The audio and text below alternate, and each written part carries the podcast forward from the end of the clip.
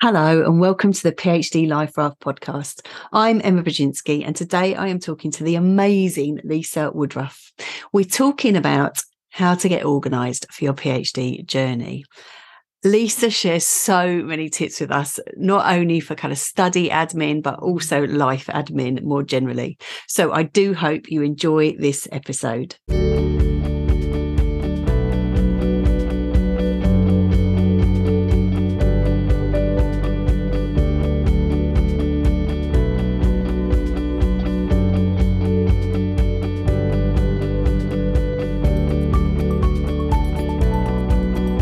Hello, Lisa. Hi, Emma. How are you? I am very, very excited. That's how I am. I can't wait to talk to you about this stuff. I'm a big fan on Instagram. So we met each other on Instagram, and I love what you do, and I can't wait to talk to you more about it. So thank you so much for saying yes to coming onto the podcast. Well, thank you for your podcast, because it really helped me after I had applied for my PhD to mentally prepare me for what I am embarking on. So thank you. Oh, you're so welcome. So let's start with that then. Let's start with that in terms of your journey and what has brought you now to the PhD.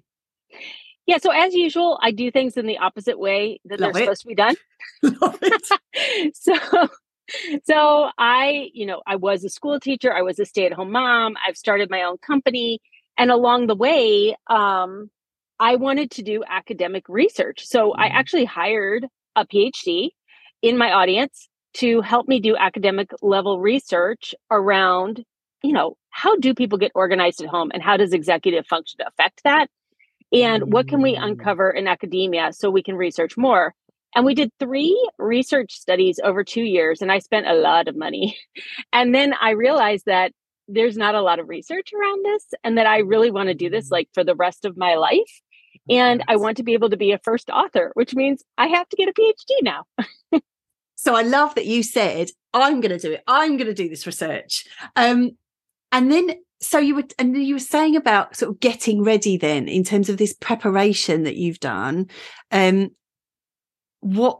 How has that been in terms of coming back into academia and the preparation that you've done?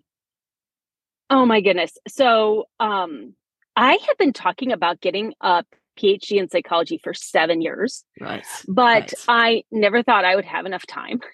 And then I just decided that, I've over 11 years, I've grown my company. I have a team now, so it's not just me.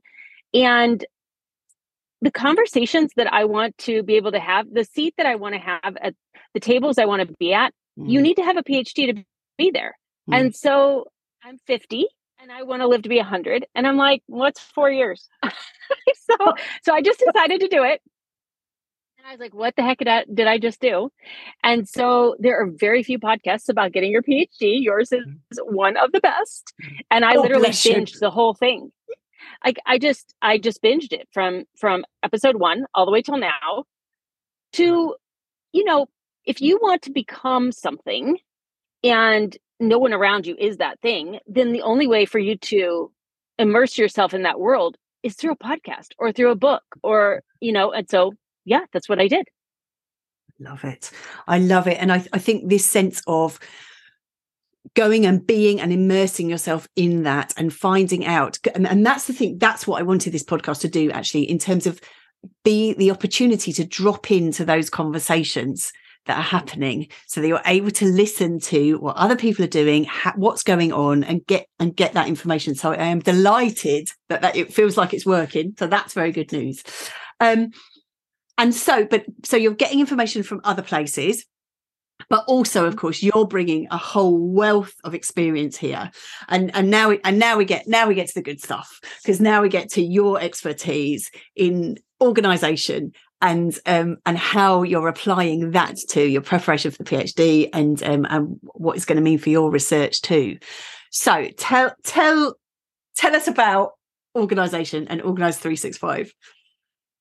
Okay, so I run a company with employees. So like, I can't quit my day job, as most people getting a PhD can't quit their day job. Right. I am an empty nester, so I'm not in the active parenting years, which I think is hugely helpful. But I have a baby grandson. My 21-year-old daughter has a little baby and lives with us. So I am a very active grandparent. And I want to stay married. So I really prioritize my husband. And so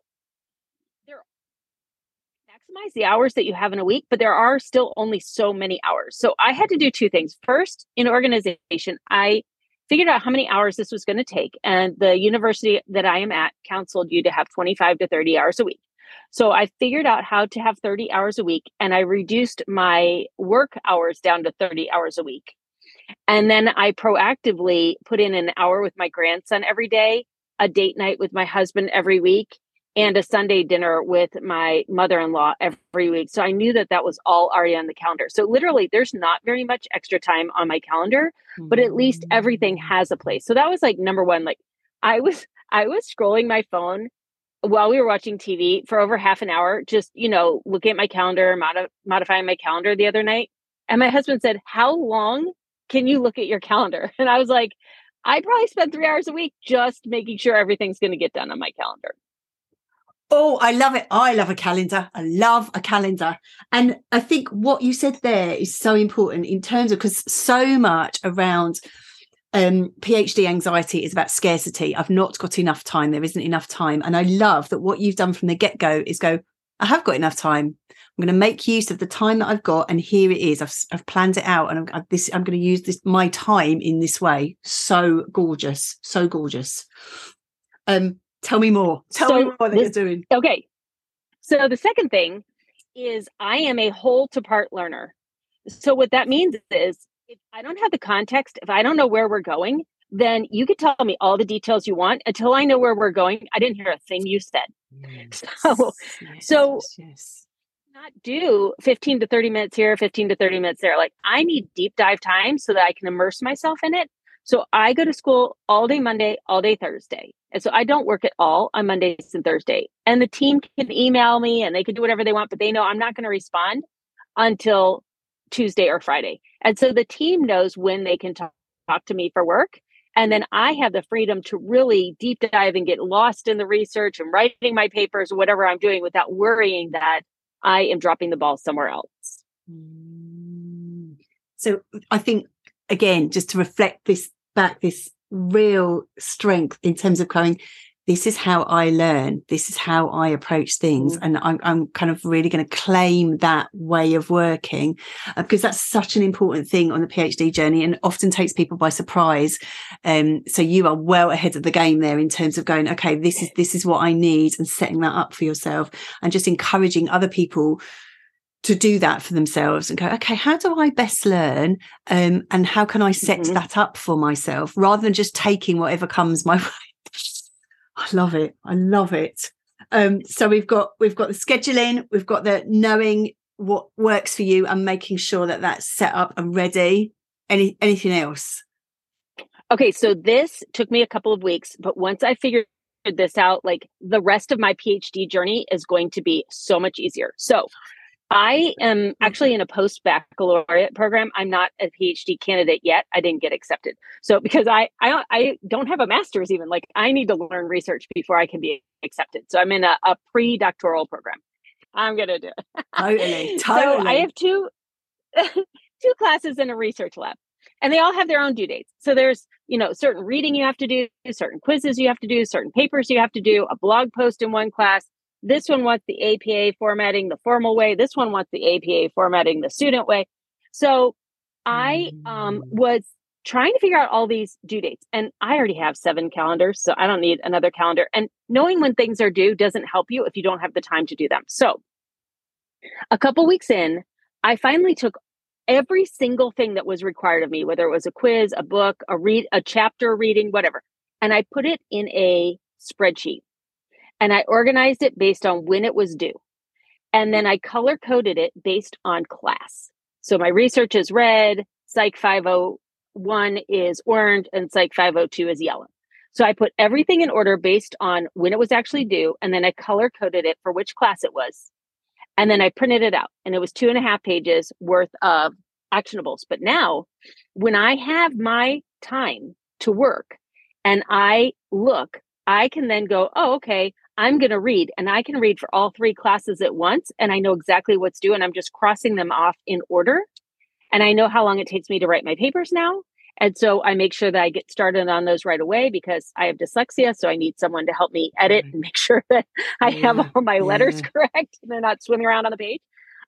And that gives me so much sense of peace because I just got a new assignment from a lab group that I'm in that I didn't realize was going to be there, but I'm ahead in my work. So now I could just add that in and I know where it goes.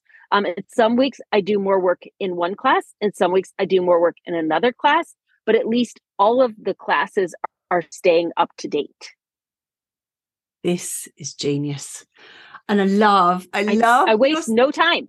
It's just, it's brilliant. I love what you said, because you said, there's no point knowing when it's due if if you don't know you're going to do it. And it's true. And I think that people, the deadlines become really oppressive. Mm-hmm. And actually, it's that sense of expansiveness before, isn't it? And I love this sense of you giving yourself buffer zones as well. So you're really clear and you're able to really make good use of of the time you have. And you also have got a bit of a buffer. So as you say, you can then go, brilliant, I'm ahead of the game. That's coming. Because life happens, right? Things come in.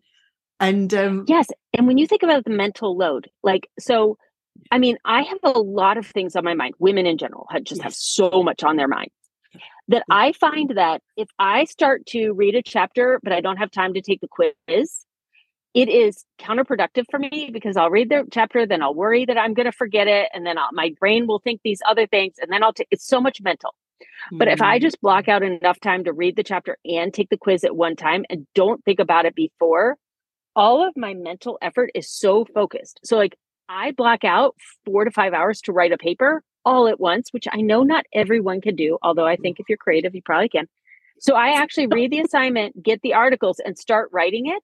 And pretty much get the rough draft done, because if I stop and go do something else, when you come back, you lose so much time remembering where you left off and what was that article. I love it. I love it. And I love the way, because I've often talked about people being like their own celebrity handler, so you've got everything ready.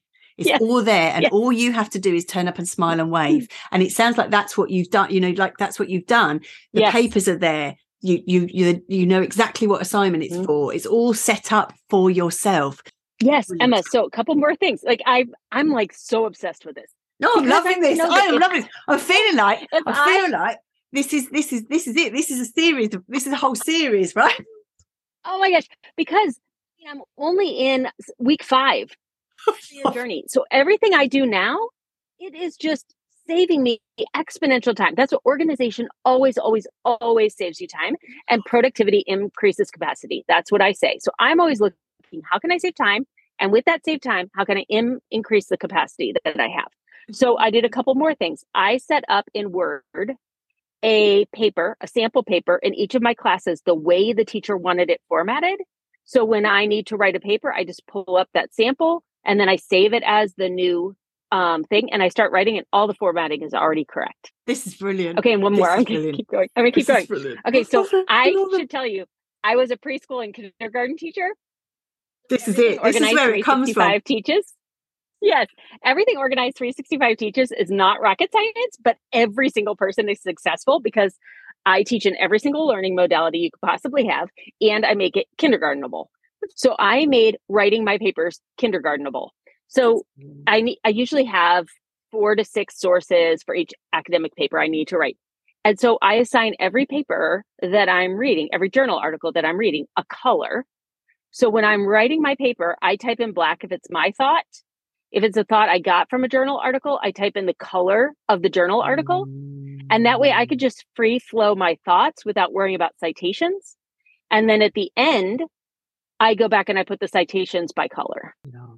I love it. How much time is that going to save? Oh my gosh, it saves me so much time, because then when I send it to my editor, she's just editing my words.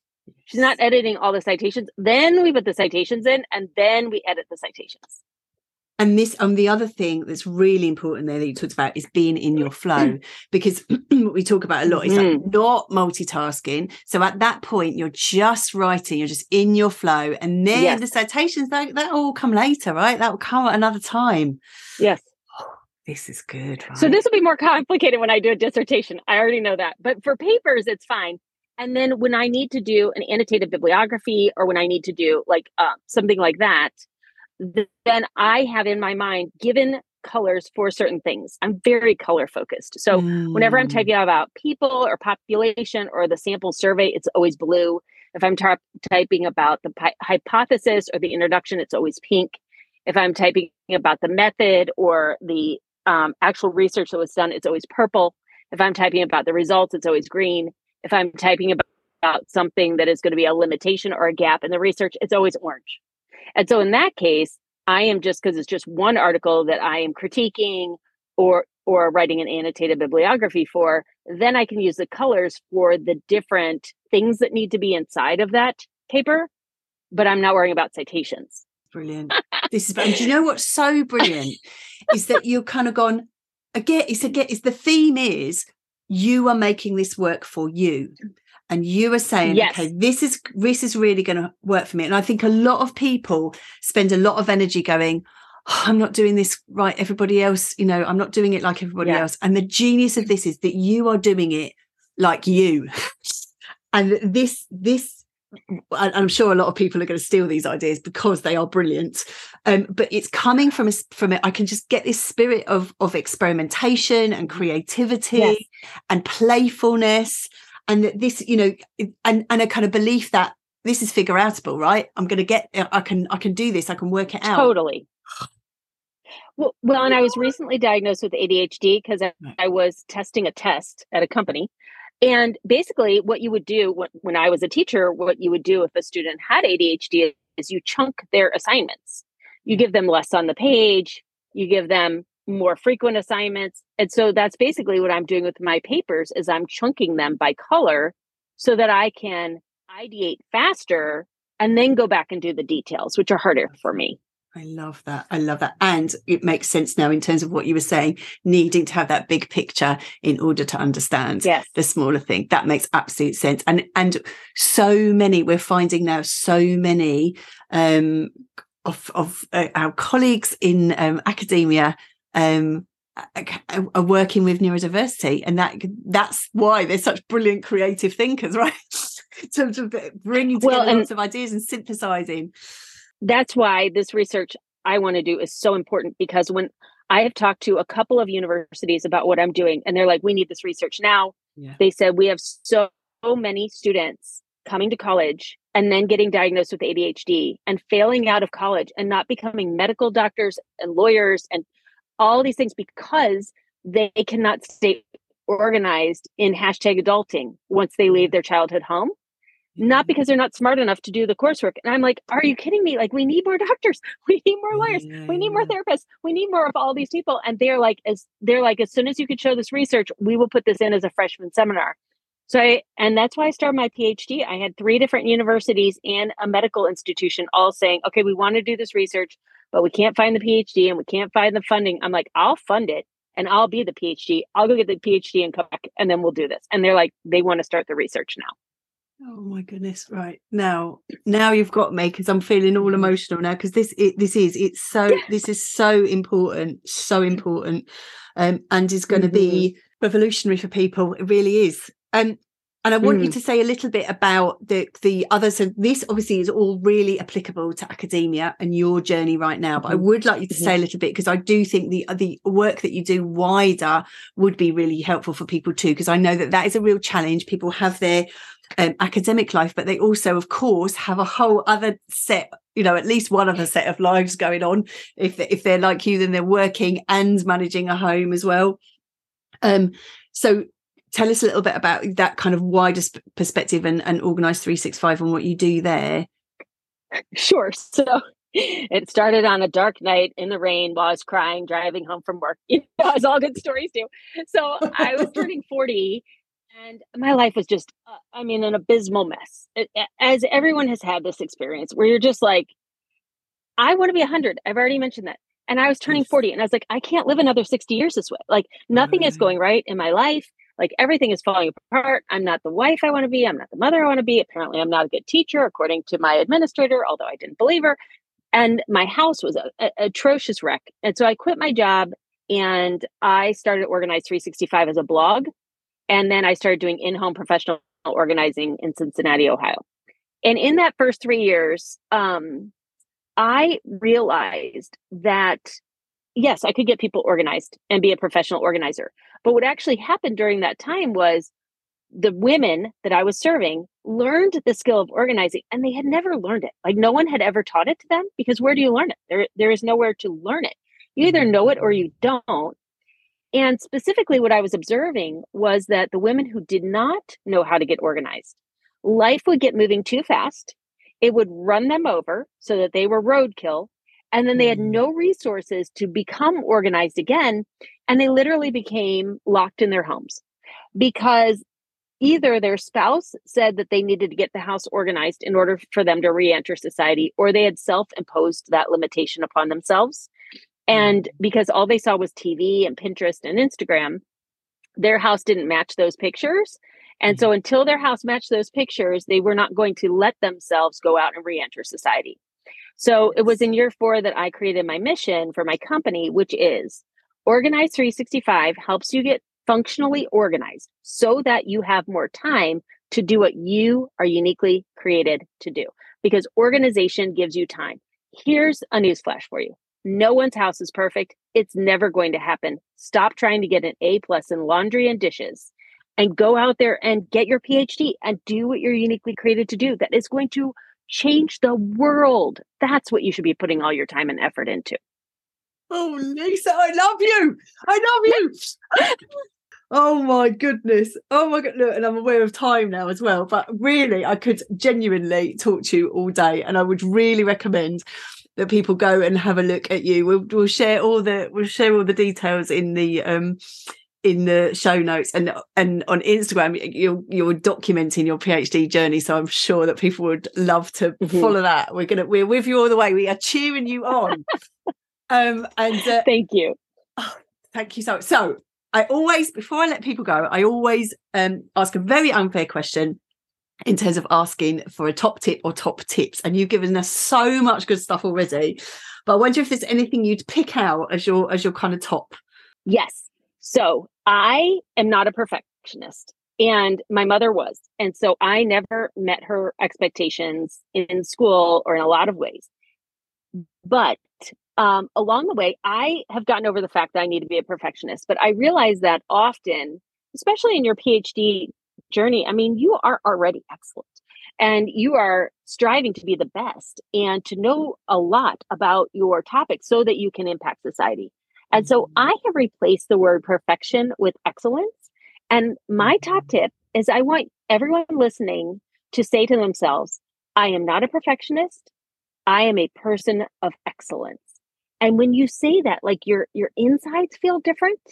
And you are excellent in your PhD journey. You are never going to be perfect. I know that you're going to do revisions over and over and over again. So I've heard through the podcast and all the things that I've done and my friends who have gotten PhDs. But we are trying to be perfect. You know, as we're getting our PhD, we are going through the paces because we are learning to think critically, think like a doctor. You're becoming a doctor.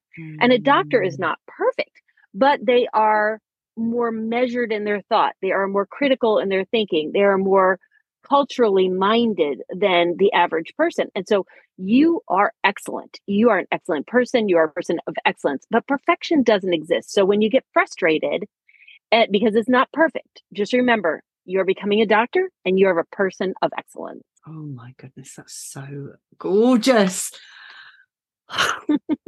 Lisa, thank you so much, really, for it all.